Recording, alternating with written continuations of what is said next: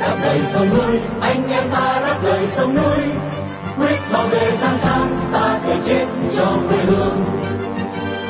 Đây là đài phát thanh đáp lời sông núi, tiếng nói của những người Việt tha thiết với tiền đồ tổ quốc và hạnh phúc của toàn dân do lực lượng cứu quốc thực hiện, phát thanh mỗi ngày từ 7 giờ 30 đến 8 giờ tối giờ Việt Nam trên làn sóng ngắn 9.670 km chu kỳ.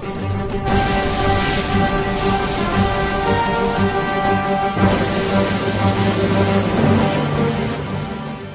Khanh kính chào quý thính giả. Hôm nay thứ hai, ngày 22 tháng 5 năm 2023 và đây là buổi phát thanh lần thứ 4391 của Đài Đáp Lời Sông Núi. Mở đầu chương trình là phần tin tức gồm có các tin chính sau đây. Chín người Việt tử nạn về giao thông ở Hoa Lục. Sông Mã tỉnh Thanh Hóa trơ đáy vì hạn hán. Nga tố cáo quyết định của khối G7 nhằm kiềm chế Nga và Trung Cộng. Tổng thống Ukraine bác bỏ tuyên bố là Nga làm chủ Bakhmut. Sau phần tin tức, chương trình được tiếp nối với chuyên mục phê bình hiến pháp Việt Nam và cuối cùng là phần bình luận. Buổi phát thanh hôm nay được sự bảo trợ của đơn vị New South Wales và thân hữu tại Úc Châu trong danh sách địch vàng 365 ngày năm 2023, đồng thời để vinh danh tù nhân lương tâm Vương Văn Thả, một người Việt yêu nước đang bị giam cầm trong lao tù Cộng sản. Mở đầu chương trình, Văn Hà và Nguyên Khải mời quý thính giả theo dõi chi tiết các tin hôm nay.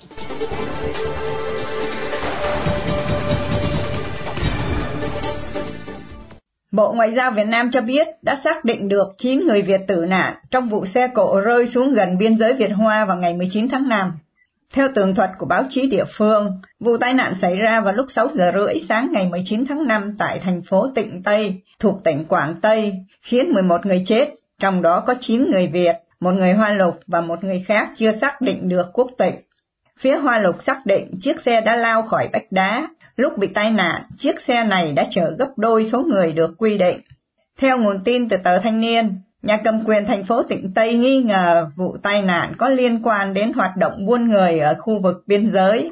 Một trong những người sống sót là tài xế của chiếc xe đã bị tạm giữ để điều tra. Tình trạng hạn hán kéo dài đang gây khốn đốn cho các huyện miền núi tỉnh Thanh Hóa, với dòng sông Mã đang trơ đáy tại nhiều đoạn. Tỉnh Thanh Hóa là một trong những địa phương hứng chịu đợt nóng nóng gay gắt đang diễn ra từ đầu tháng 5 đến nay, đặc biệt là khu vực các huyện miền núi phía tây của tỉnh Thanh Hóa có nhiệt độ cao hơn so với các khu vực đồng bằng hay ven biển.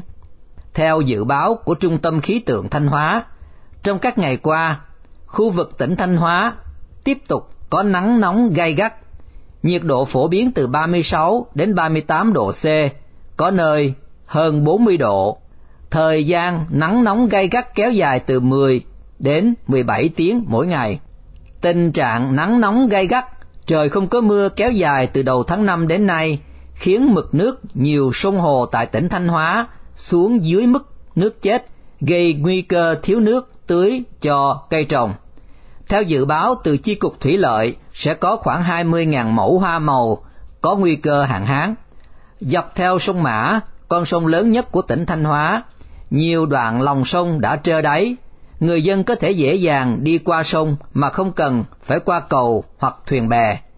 Mực nước cạn kiệt cũng đang gây ảnh hưởng đến năng suất của các nhà máy thủy điện trên lưu vực sông Mã, khi các hồ chứa thủy điện như Trung Sơn và Bá Thước đều dưới mức nước chết.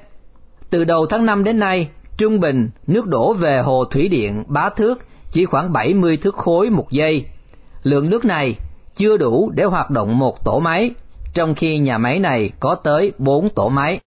Trong một thông cáo về chiến lược chung nhằm đối phó với Trung Cộng, khối thất cường vào hôm 20 tháng 5 đã ra lời kêu gọi Trung Cộng gây áp lực với Nga để chấm dứt cuộc xâm lược tại Ukraine.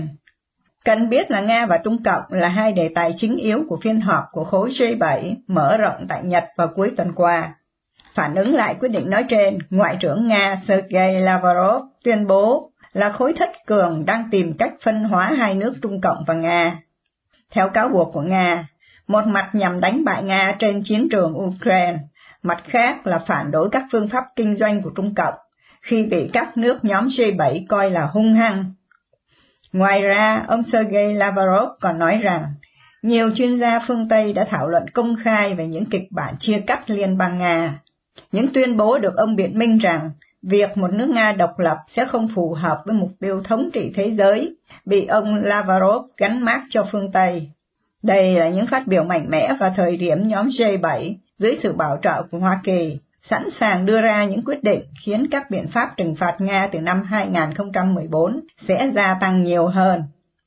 Liên quan đến Trung Cộng, giới lãnh đạo các nước cũng có ý định chống lại những phương pháp kinh doanh không lành mạnh của Trung Cộng, như ép buộc đối tác chuyển giao kỹ thuật một cách bất hợp pháp hoặc tiết lộ dữ liệu. Trong thông cáo đưa ra, khối G7 đã chỉ trích Trung Cộng về nhiều điểm, trong đó có tình hình Biển Đông, eo biển Đài Loan, tình hình vi phạm nhân quyền ở Tây Tạng và Tân Cương. Phía Trung Cộng đã bày tỏ sự không hài lòng sâu sắc. Trong thông cáo vào tối 20 tháng 5, phát ngôn nhân Bộ Ngoại giao Trung Cộng chỉ trích mạnh mẽ là khối thất cường, khăng khăng thao túng các vấn đề liên quan đến Trung Cộng, gây mất uy tín và công kích Trung Cộng. Bắc Kinh cho biết đã chính thức gửi phản đối đến Nhật Bản, nước chủ nhà tổ chức thượng đỉnh, cũng như đến các nước thành viên khác của thất cường. Vào hôm qua, Chủ nhật ngày 21 tháng 5, Tổng thống Ukraine Volodymyr Zelensky đã mạnh mẽ bác bỏ thông tin là thành phố Bakhmut bị Nga hoàn toàn kiểm soát và khẳng định là quân đội Ukraine vẫn đang chiến đấu ở thành phố này. Tổng thống Volodymyr Zelensky đưa ra tuyên bố nói trên trong cuộc họp báo tại hội nghị thượng đỉnh G7 ở Nhật vào hôm 21 tháng 5. Ông nhấn mạnh là ông không thể chia sẻ các chiến thuật hiện nay của quân đội Ukraine, nhưng tự hào là một quốc gia lớn hơn Ukraine vẫn không thể đánh bại được quân Ukraine. Ông cho biết thêm là quân Ukraine sẽ chiến thắng trong thời gian ngắn sắp tới. Hiện Nga và Ukraine đưa ra những thông tin khác nhau về việc Bakhmut thất thủ. Bộ Quốc phòng Nga hôm 20 tháng 5 thông báo lực lượng Nga đã kiểm soát hoàn toàn thành phố Bakhmut. Thông báo này được đưa ra sau khi ông Yevgeny Prigozhin, người cầm đầu tập đoàn đánh thuê Nga Wagner, tuyên bố lực lượng này đã kiểm soát hoàn toàn thành phố Bakhmut từ hôm 20 tháng 5. Tuy nhiên, Đại tướng Alexander Shersky, tư lệnh lục quân Ukraine vào hôm qua khẳng định các đơn vị Ukraine vẫn tiếp tục tiến công ở Bakhmut. Thứ trưởng Quốc phòng Ukraine Hanna Malia cũng tuyên bố lực lượng phòng vệ Ukraine đã bao vây một phần thành phố Bakhmut và các cuộc giao tranh vẫn tiếp diễn ở mặt trận này.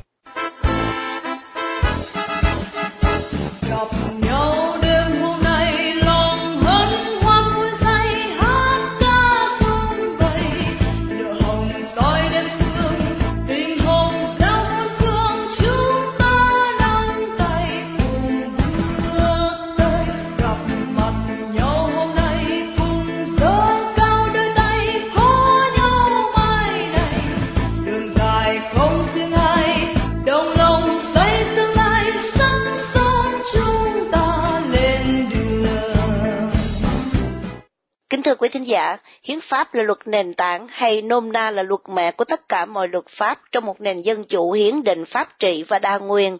Bản hiến pháp 2013 của Cộng sản Việt Nam có nhiều khuyết điểm quan trọng mà chúng ta cần thảo luận để góp phần cho công tác xây dựng một bản hiến pháp dân chủ chân chính cho giai đoạn hậu Cộng sản. Đây là mục tiêu của chuyên đề phê bình hiến pháp Việt Nam do Đài phát thanh đáp lời sông núi chủ trương. Hôm nay mời quý thính giả theo dõi buổi trao đổi của chúng tôi với luật sư Lưu Tường Quang từ Sydney. Xin mời anh Quang Nam. Quang Nam à, xin à, kính chào luật sư Lưu Tường Quang đã đến với à, tiết mục phê bình hiến pháp Việt Nam của đài Đáp lời sông núi trong tuần này thưa luật sư. À, kính thưa anh Quang Nam và kính thưa quý vị khán khán thính giả của đài Đáp lời sông núi, tôi cũng xin kính chào anh Quang Nam và tất cả quý vị. Thưa luật sư, trong tuần này thì uh, xin phép luật sư chúng ta cùng bàn thảo về uh, so sánh giữa hai bản hiến pháp của nền à, Việt Nam Cộng Hòa vào năm 1967 và bản hiến pháp hiện hành của Cộng Hòa xã hội chủ nghĩa Việt Nam năm 2013. Thưa luật sư. Dạ, dạ, thưa tôi rất là tâm đắc với cái đề nghị đó thưa anh. Hiến pháp tất nhiên là luật cơ bản của một quốc gia độc lập thường được soạn thảo biểu quyết và thông qua bởi một quốc hội lập hiến và do quốc trưởng hoặc một chức danh tương đương ban hành. À, tại Việt Nam thì tiến trình này đã xảy ra hồi năm 1956 tại Việt Nam Cộng Hòa dưới thời Tổng thống Ngô Đình Diệm và hồi năm 1967 dưới thời Tổng thống Nguyễn Văn Thiệu. Đôi khi cũng có ngoại lệ thưa anh chẳng hạn như Hiến pháp 1901 của nước Úc à, về mặt hình thức đó, thì nó là một đạo luật do Quốc hội Vương quốc Anh biểu quyết thông qua và ban hành để sáu thuộc để sáu thuộc địa tại Úc Châu có thể kết hợp trở thành một liên bang độc lập. Tại Cộng hòa xã hội chủ nghĩa Việt Nam thì Hiến pháp 2013 được soạn thảo biểu quyết thông qua bởi một quốc hội lập pháp chứ không phải là một quốc hội lập hiến. Vì là luật gốc, hiến pháp có hiệu lực pháp lý cao nhất và tất cả những luật lệ do quốc hội soạn thảo ban hành đều không được vi hiến, tức là trái với quy định của hiến pháp. À, hiến pháp quy định chế độ chính trị, cấu trúc và quyền hạn công quyền, quyền lợi và nhiệm vụ của công dân. À, trong chương trình hôm nay thì như anh vừa mới đề nghị đó à, là ngày vào ngày thứ hai 22 tháng 5 2003 à, chúng ta thảo luận vài điểm căn bản trong hiến pháp Cộng hòa xã hội chủ nghĩa Việt Nam năm 2013 và Hiến pháp Việt Nam Cộng Hòa năm 1967. Lý do là vì Hiến pháp 1967 là hiến pháp sau cùng của Việt Nam Cộng Hòa và Hiến pháp 2013 là hiến pháp hiện hành của Việt Nam. Thưa anh Quang Nam. Dạ vâng, à, thưa luật sư, trong cả hai bản hiến pháp đó à, thì chúng ta nhận thấy là hai bản hiến pháp đều có cái lời nói đầu cũng là rất quan trọng. Vậy à, trước tiên thì xin luật sư có thể so sánh hai lời nói đầu trong hai bản hiến pháp này được không ạ? À? Dạ vâng, dạ tôi được. À, nhìn vào các bản văn hiến pháp tại Việt Nam từ năm 1946 đến năm 2013 về phía Cộng sản và từ năm 1956 đến năm 1967 nhìn từ phía Việt Nam quốc gia, thì nói chung lời nói đầu của các chế độ cộng sản, lời nói đầu của chế độ cộng sản thì rườm rà, phức tạp và có nhiều chi tiết hơn là của Việt Nam Cộng Hòa. Hiến pháp 2013 có lời nói đầu dài đến 293 chữ so với 151 chữ trong Hiến pháp 1967. Cả hai đều nói đến truyền thống hào hùng của dân tộc trong nghĩa vụ tranh đấu giành độc lập và bảo vệ chủ quyền đất nước. Tuy nhiên lời nói đầu của Hiến pháp 1967 không đề cập đến bất cứ một chính đảng nào và bất cứ một nhân vật, một lãnh tụ nào vì thể chế Việt Nam Cộng Hòa là một quốc gia dân chủ đa đảng. Lời nói đầu của Hiến pháp 1967 viết, tin tưởng rằng lòng ái quốc chí quật cường truyền thống đấu tranh của dân tộc bảo đảm tương lai huy hoàng của đất nước. Ý thức rằng sau bao năm ngoại thuộc, kế đến lãnh thổ qua phân, độc tài, chiến tranh, dân tộc Việt Nam phải lãnh trách nhiệm trước lịch sử, tiếp nối ý chí tự cường, đồng thời đón nhận những tư tưởng tiến bộ để thiết lập một chánh thể cộng hòa của dân, do dân và vì dân, nhằm mục đích đoàn kết dân tộc, thống nhất lãnh thổ, bảo đảm độc lập, tự do dân chủ trong công bằng bác ái, cho tất cả các thế hệ hiện tại và mai sau. Đây là cái lời nói đầu rất là ngắn gọn của Hiến pháp 1967. Tuy ngôn từ không hoàn toàn giống nhau, nhưng lời nói đầu của Hiến pháp 1 2013 cũng hàm chứa ý nghĩ tương tự, rồi sau đó lại viết tiếp. Từ năm 1930, dưới sự lãnh đạo của Đảng Cộng sản Việt Nam do Chủ tịch Hồ Chí Minh sáng lập và rèn luyện, nhân dân ta tiến hành cuộc đấu tranh lâu dài, đầy gian khổ, hy sinh vì độc lập tự do của dân tộc, vì hạnh phúc của nhân dân. Cách mạng tháng 8 thành công ngày 2 tháng 9 1945. Chủ tịch Hồ Chí Minh đọc tuyên ngôn độc lập khai sinh ra nước Việt Nam Dân Chủ Cộng Hòa, nay là Cộng hòa xã hội chủ nghĩa Việt Nam hết trích dẫn. Cái phần đó tôi cho là nó rất là thừa thải. À, tuy nhiên, à, tôi nghĩ rằng nếu mà có cơ hội một quốc hội lập hiến Việt Nam trong tương lai của cái thời hậu cộng sản chắc chắn sẽ không theo mô thức của hiến pháp 2013 và tôi tin rằng lời nói đầu của một hiến pháp tương lai có thể sẽ rất gần gũi với hiến pháp 1967 của Việt Nam Cộng Hòa thưa anh Quang Nam. Dạ vâng, và thưa luật sư Lưu Tường Quang, sau cái lời nói đầu trong cả hai bản hiến pháp đó là các điều khoản căn bản về chế độ chính trị. Thưa luật sư, hai bản hiến pháp này có gì khác biệt lớn lao trong cái phần này không ạ? À? À, thưa anh Quang Nam chắc chắn là có sự khác biệt lớn lao, tức là cái chế độ chính trị. Điều một Hiến pháp 2013 xác nhận chế độ Cộng hòa xã hội chủ nghĩa. Điều 1 Hiến pháp 1967 xác nhận chế độ Việt Nam Cộng hòa. Ngoài sự khác biệt rõ rệt này thì phần còn lại phản ảnh những biến cố xảy ra tại Việt Nam, đặc biệt là kể từ sau năm 1954. Điều 1 Hiến pháp 1967 viết như sau: Việt Nam là một nước cộng hòa, độc lập, thống nhất, lãnh thổ bất khả phân. Điều 1 Hiến pháp 2013 viết, nước Cộng hòa xã hội chủ Việt Nam là một nước độc lập có chủ quyền thống nhất và toàn vẹn lãnh thổ bao gồm đất liền, hải đảo, vùng biển và vùng trời. Khác với Điều 1 của Hiến pháp 2013, Điều 1 của Hiến pháp 1967 có ngôn từ rất rõ rệt khúc chiến và những từ ngữ không thừa không thiếu. Một nước độc lập thì tất nhiên có chủ quyền, toàn vẹn lãnh thổ thì tất nhiên bao gồm đất liền, hải đảo, vùng biển và vùng trời. Cho nên vì lý do mà theo tôi điều một hiến pháp 2013 rất rườm rà và có một vài nhóm chữ không cần thiết. Nhóm chữ còn lại, thống nhất và toàn vẹn lãnh thổ trong hiến pháp 2013 phản ảnh không những biến cố năm 1954 dẫn đến sự chia cắt đất nước theo Hiệp định Geneva, mà còn bao gồm biến cố 1975 khi thủ đô Sài Gòn bị quân đội Việt Nam Dân Chủ Cộng Hòa chiếm đóng. Nhóm chữ thống nhất lãnh thổ bất khả phong trong Hiến pháp 1967 cũng như trong Hiến pháp 1956 của Đệ nhất Cộng hòa phản ảnh hậu quả của Hiệp định Geneva 1954 và kỳ vọng mà Việt Nam Cộng hòa lúc bấy giờ chưa đạt được. Và bởi hậu quả của biến cố tháng 4 1975 thì Việt Nam Cộng hòa không bao giờ đạt được thưa anh. Việt Nam bị chia ra ba phần à, Bắc Kỳ, Trung Kỳ và Nam Kỳ dưới thời Pháp thuộc đó. Vậy phải chăng cái yếu tố lịch sử này nó có ảnh hưởng đến các nhà lập pháp tại Sài Gòn và Hà Nội không thưa luật sư? À, thưa anh Văn Nam cũng có thể nhưng tôi không thấy tài liệu nào nói rõ đây là một tâm thức tập thể phản ảnh tình tự dân tộc trong tiến trình soạn thảo hiến pháp. Sự phân chia trong thời Pháp thuộc cũng như sự phân chia tại sông Danh trong thời kỳ Trịnh Nguyễn trong cốt lõi là sự phân chia về mặt địa lý và hành chánh. Hiện nay, với Hiến pháp 2013, chế độ Cộng hòa xã hội chủ nghĩa Việt Nam vẫn không tránh được sự phân chia vùng miền như Bắc Bộ, Trung Bộ và Nam Bộ về mặt hành chính và kế hoạch kinh tế. Vả lại từ năm 1949 thì Việt Nam đã là một quốc gia độc lập thống nhất với thủ đô là Sài Gòn xuyên qua tiến trình đàm phát với nước Pháp để tránh một cuộc chiến đẫm máu. Và thưa luật sư xin luật sư giải thích thêm vì sao mà cái nhóm chữ nói trên lại được sử dụng cho tới ngày hôm nay ạ? À? Dạ thưa anh, Hội nghị Geneva 1954 về Việt Nam và Đông Dương được triệu tập do sáng kiến của các đại cường Nga, Mỹ, Anh, Pháp và Cộng hòa Nhân dân Trung Hoa, tức là Trung Quốc, vừa mới thành lập hồi năm 1949. Họ cũng đã nhóm họp tại Geneva hồi năm 1953 để giải quyết vấn đề Triều Tiên và cũng đã sử dụng phương án chia đôi tại vị tuyến thứ 38. Phía Bắc là chế độ Triều Tiên độc tài độc đảng và phía Nam là Hàn Quốc theo thể chế tự do dân chủ.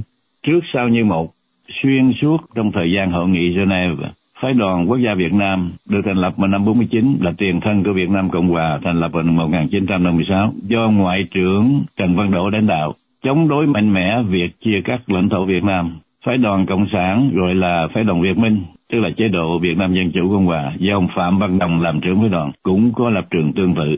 Hội nghị Geneva 1954 đã tốn rất nhiều giấy mực, đặc biệt là từ phía Hoa Kỳ. Tuy vậy, từ năm 2004, một số tài liệu do Bộ Ngoại giao Bắc Kinh phổ biến giúp cho chúng ta hiểu thêm về quan điểm và mục tiêu chiến lược của hai cường quốc cộng sản là Liên Xô và Trung Quốc, đặc biệt là Trung Quốc trong vấn đề Việt Nam và vấn đề Đông Dương và thân phận của Việt Minh, tức là Việt Nam Dân Chủ Cộng Hòa, trong quan hệ với hai đồng minh bảo trợ của họ.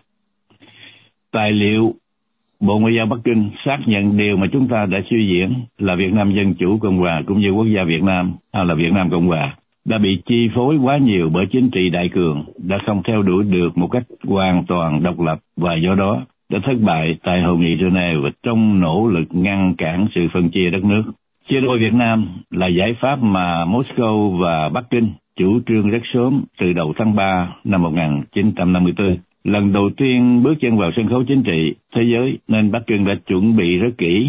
Chính Thủ tướng Châu Ân Lai, trưởng phái đoàn Trung Quốc, đã soạn thảo chính sách chỉ đạo mà Ban Bí thư của Ủy ban Trung ương Đảng Cộng sản Trung Quốc đã cứu xét và chấp thuận ngày 2 tháng 3 1954, tức là trước khi hội nghị Geneva bắt đầu và trên 4 tháng trước khi hội nghị Geneva kết thúc vào sáng sớm ngày 21 tháng 7 năm 1954.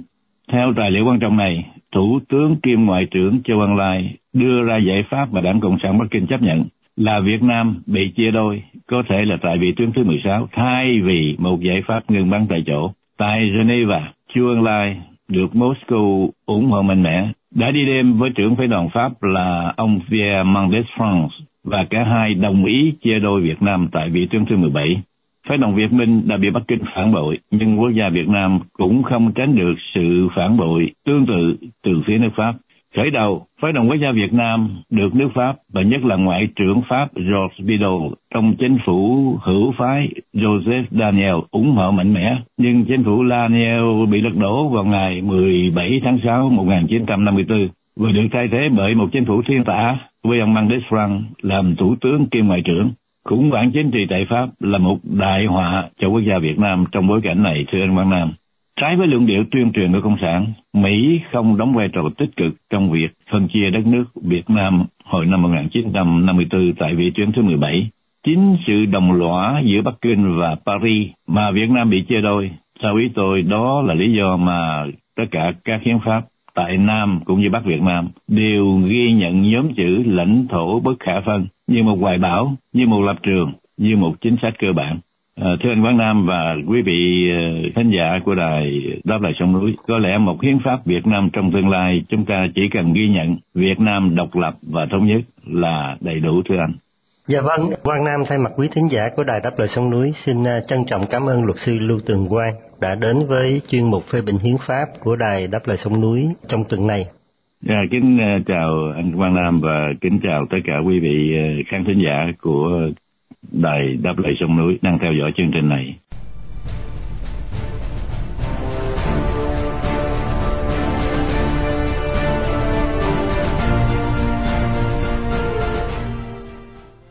Kính thưa quý thính giả, chỉ có một tổng bí thư bị lú lẫn quá nặng hoặc bởi da mặt quá dày mới có thể trân tráo ca tụng đảng vinh quang khi mà hàng ngũ đảng viên công khai đớp chát của nhân dân từ công quỹ, trường học đến nhà thương không chừa bất thứ gì và cũng không hề sợ lò đốt của Nguyễn Phú Trọng. Mời quý thính giả đã đáp lời sung núi nghe phần bình luận của tiến sĩ Phạm Đình Bá với tựa đề Đàn em của Trọng có chống tham nhũng không? sẽ được Nguyên Khải trình bày để kết thúc chương trình phát thanh tối nay.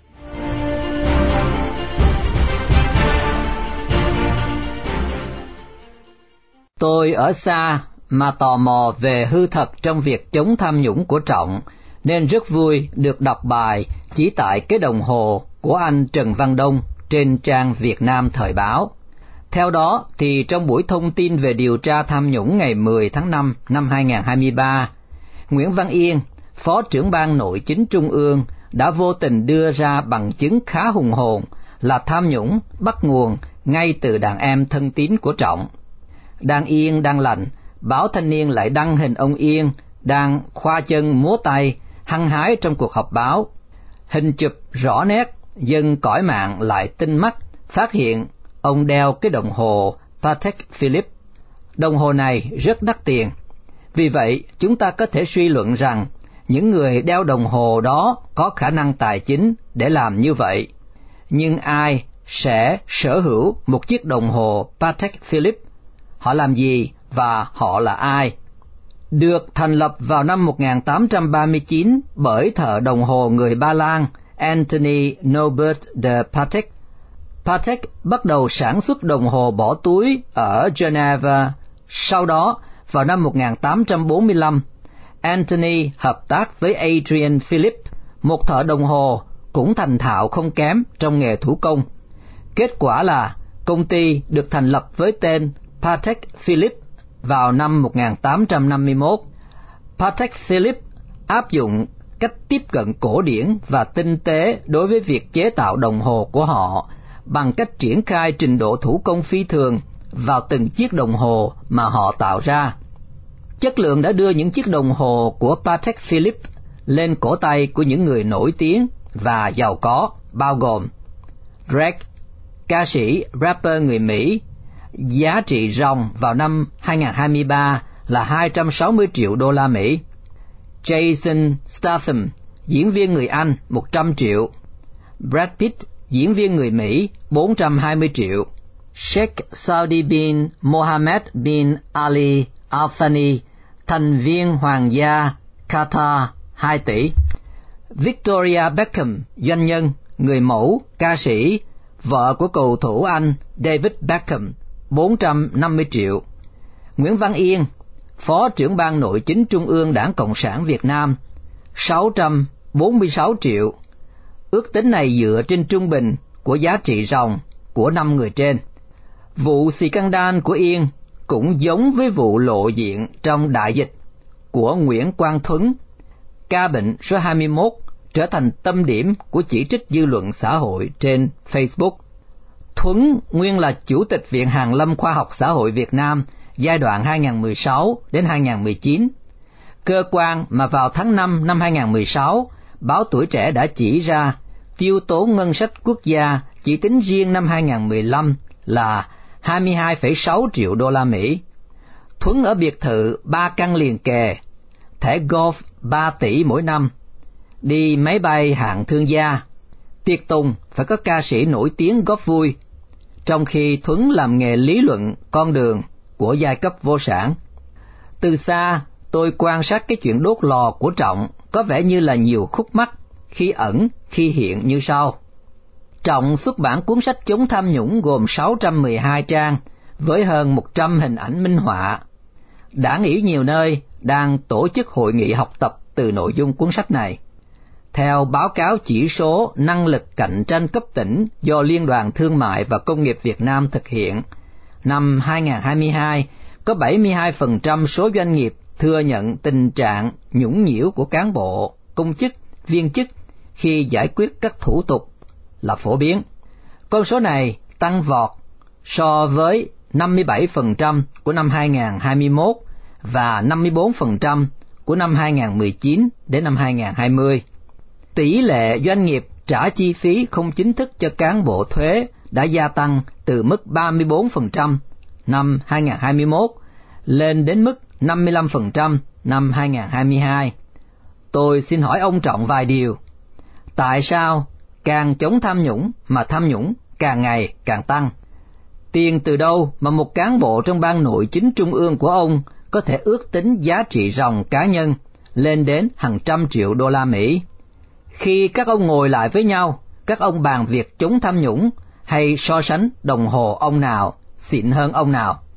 Tôi xin chân thành cảm ơn ông Tổng Bí Thư trước, dù biết rằng lời nói của ông chắc có nhiều giá trị ròng.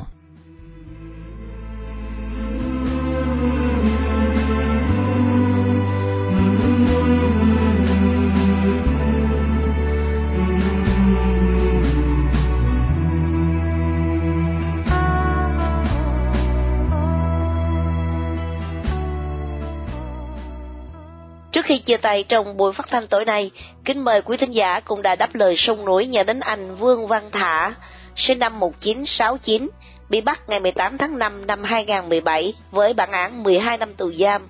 Một tù nhân lương tâm đang bị bạo quyền Việt Nam giam cầm trong ngục tù vì lòng yêu nước, lẽ phải và sự đóng góp tích cực vào tiến trình dân chủ hóa Việt Nam.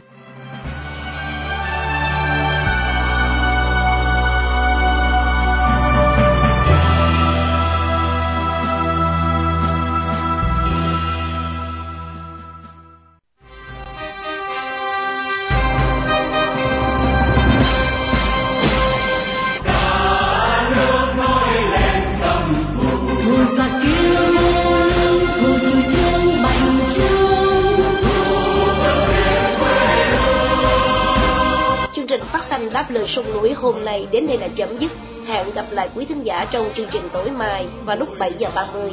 Mọi ý kiến xin liên lạc với đài phát thanh đáp lời sông núi tại địa chỉ liên lạc chấm dlsn a vòng gmail.com hoặc PO Box 612882 San Jose, California 95161 điện thoại 408 663 9860 Cảm ơn quý thính giả đã theo dõi chương trình. Kính chúc quý vị một đêm thật bình an và xin chào tạm biệt.